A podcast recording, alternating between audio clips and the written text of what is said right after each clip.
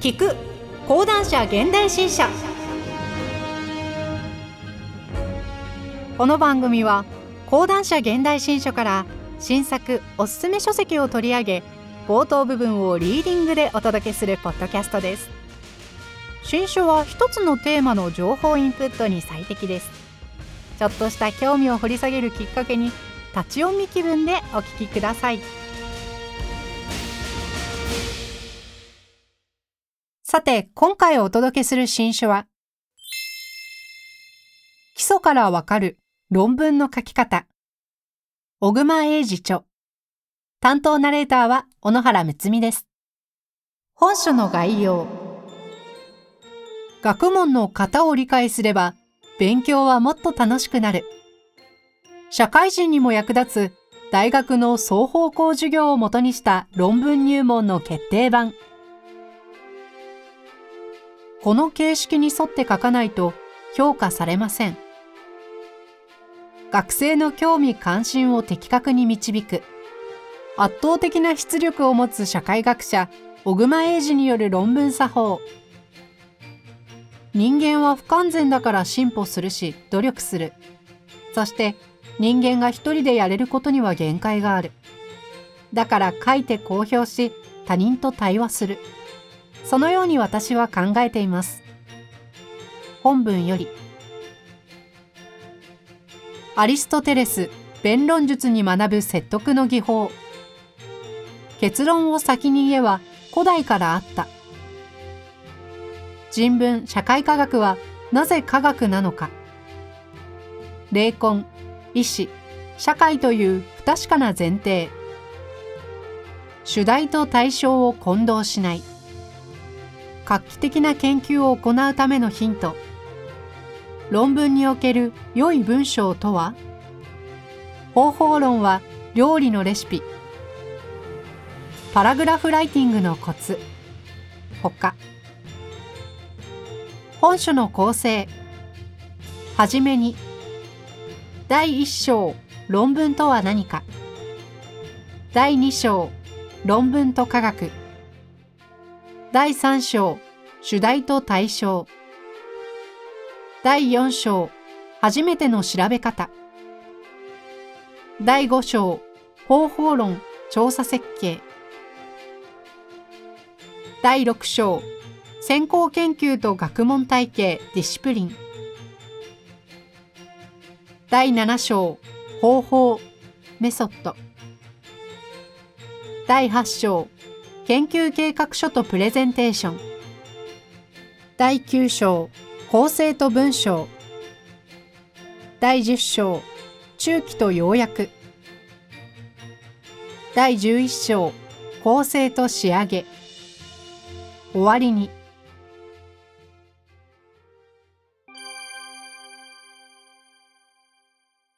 はじめに、世の中には論文の書き方についての本が数多くあります。けれども意外に論文とは何を目的としているのか、なぜ特定の書き方をしなければいけないのか、理由を述べて説明してある本はそれほど多くありません。どうしてか。それは論文とは何かを理解するよりもどう書くのかを知りたがる人が多いからではないかと思います。しかし、契約書とは何かを理解せずに契約書は書けません。マニュアルを探してきて、形式を真似ることはできるかもしれない。しかしそれでは、なぜ特定の書き方をしているのか理解できず、契約書まがいの文章を作ってしまうでしょう。これは論文も同じです。論文とは何かを理解しないで論文は書けません。ですからこの本ではどう書くのかより先に論文とは何かを説明します。そうすることでどう書くのか、なぜそういう書き方をするのかについてもよりよく理解できるでしょう。論文の書き方は社会人にも有用。この本で説明していることは、企業などで報告書を書こうという人にも有用だと思います。なぜなら、論文を書くということは、自分の考えを根拠と論理をもって説明し、他人を説得することに他ならないからです。例えば、この商品はどうして素晴らしいのかを解くには、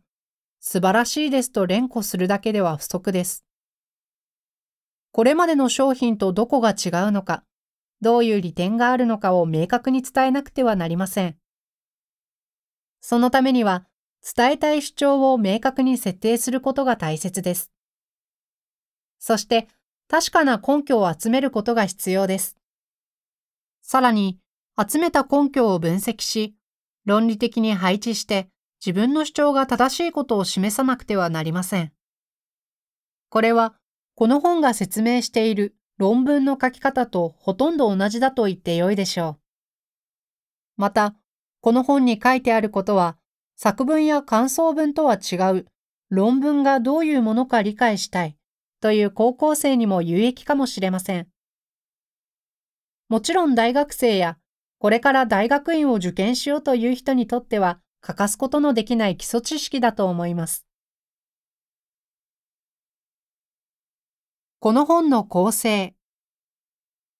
この本は私が大学で担当してきたアカデミックライティングの講義をもとにしています。この講義では論文の書き方、研究の進め方を学生との対話形式で講義して実際に書いてもらいながら指導しています。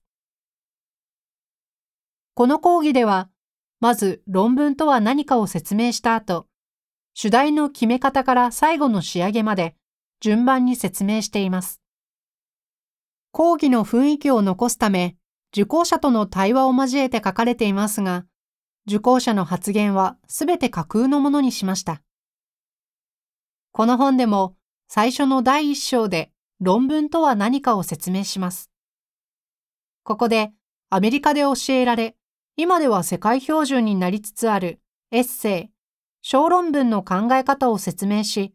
それが感想文や作文とどう違うかを述べます。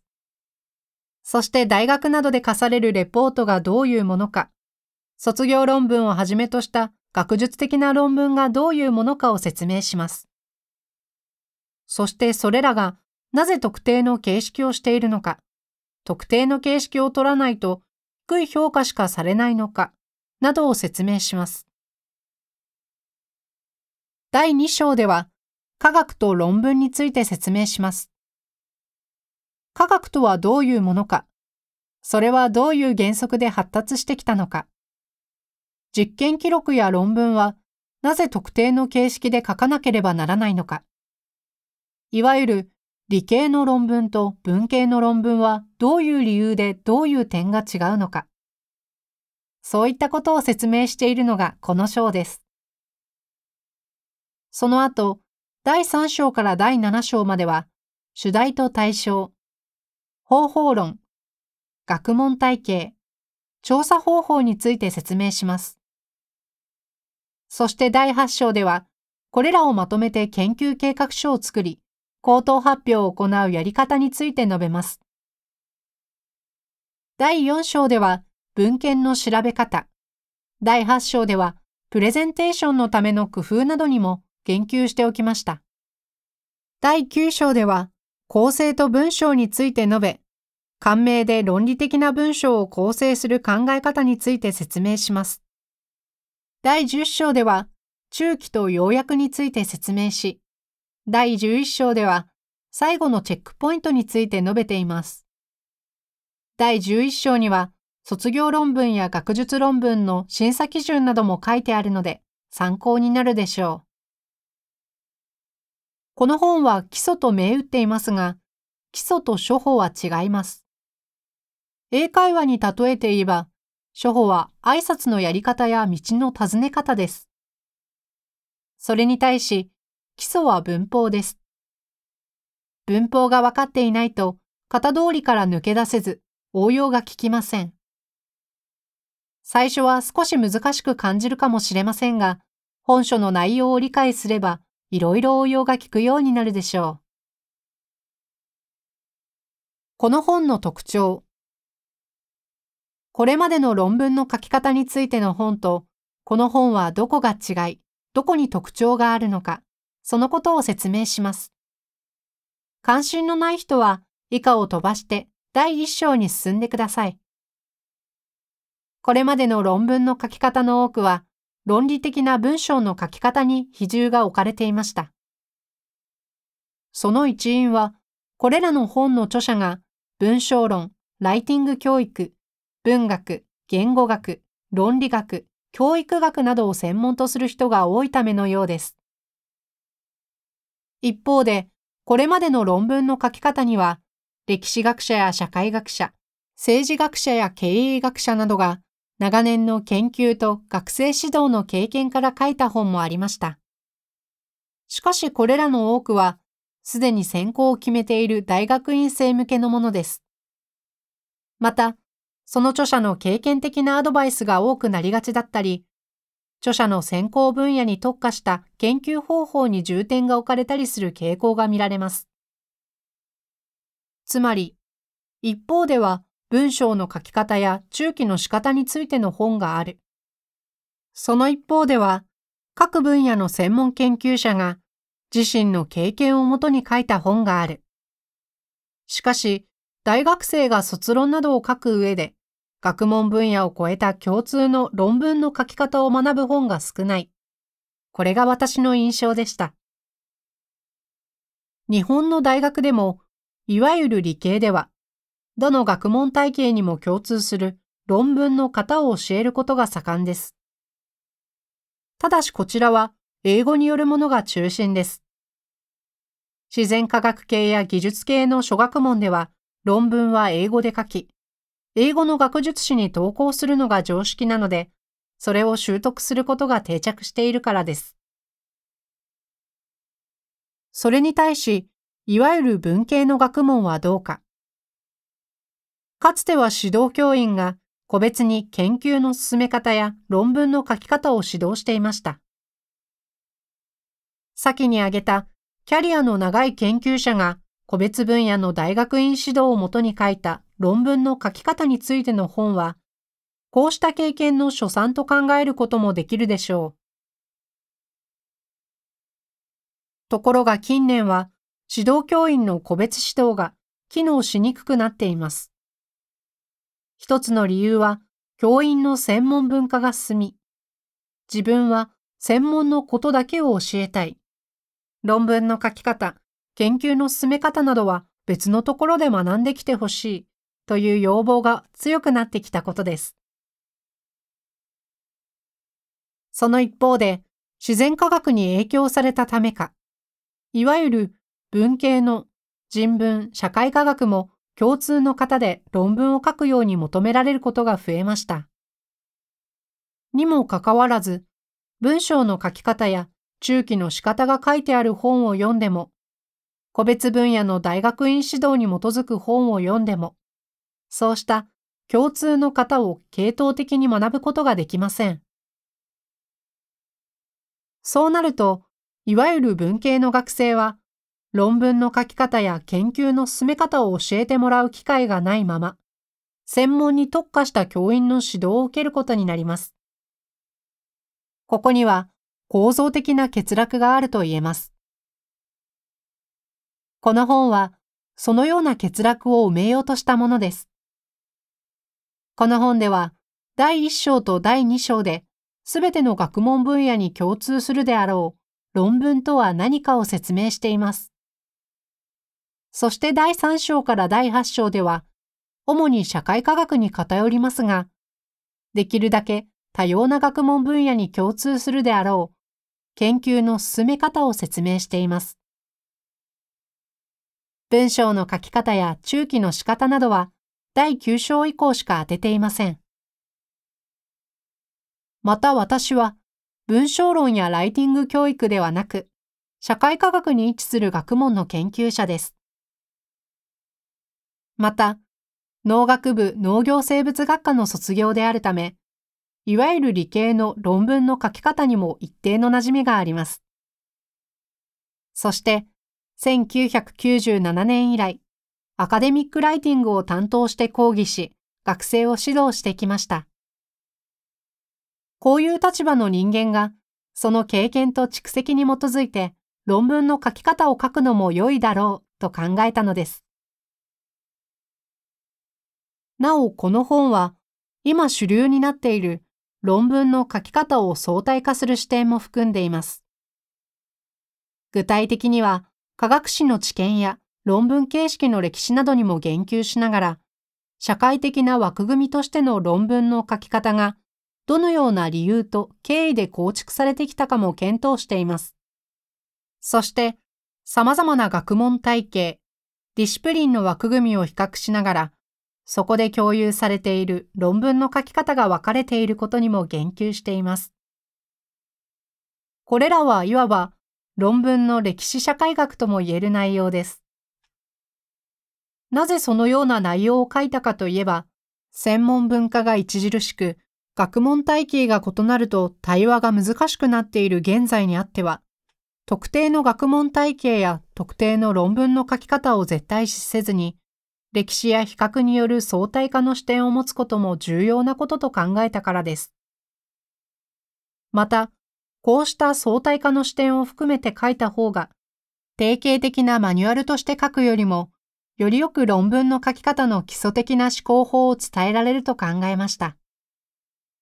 私のアカデミックライティング講義について、日本の大学も以上に述べてきたような欠落を放置してきたわけではありません。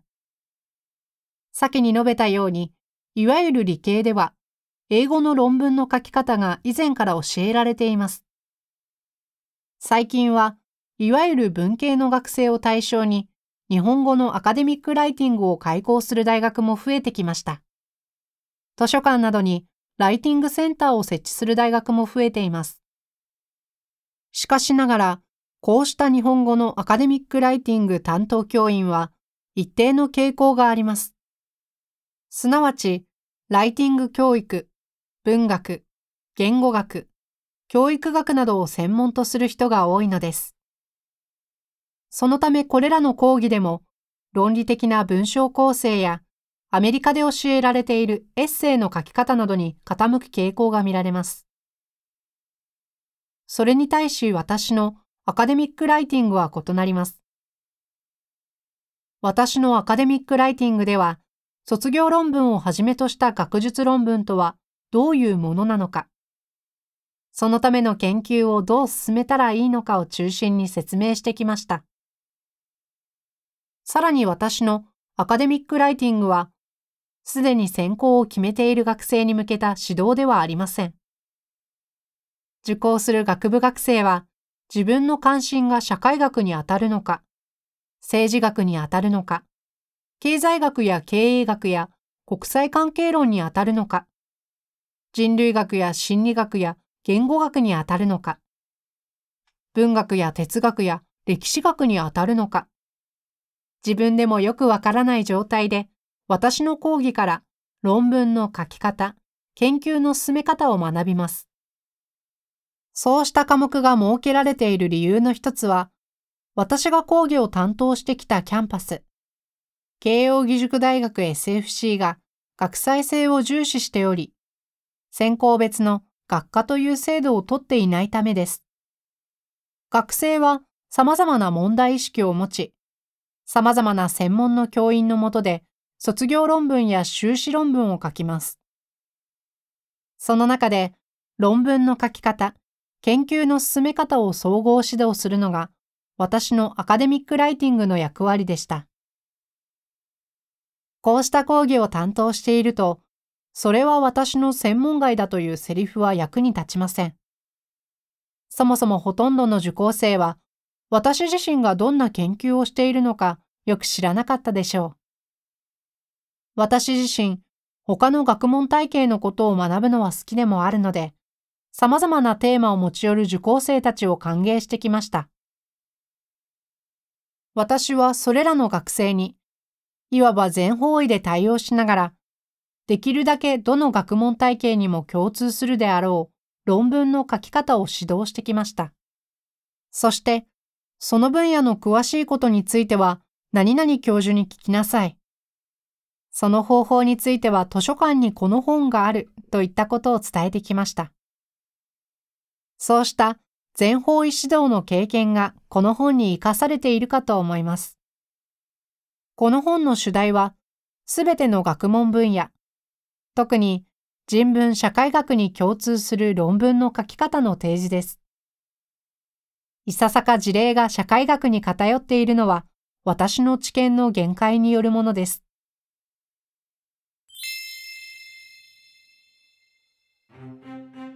今回は講談社現代新書から小熊英二著基礎からわかる論文の書き方をお届けしました。ぜひ町の本やオンライン書店などでお求めください。最後に audiobook.jp からのお知らせです。オーディオブックは家事をしながら車の運転中など好きな時間に本を音声で聞くことができるサービスです。オーディオブック .jp なら日本語オーディオブック数がナンバーワン。講談社現代新書のオーディオブックはもちろんのこと。人気のビジネス書や話題の小説など豊富なジャンルが揃っています。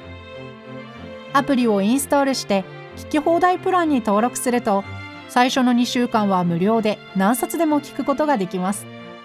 ぜひオーディオブックを聞いてみてくださいね。ご利用はアプリストアでオーディオブックと検索してみてください。ピンク色の本のアイコンが目印です。こちらでもぜひお聞きください。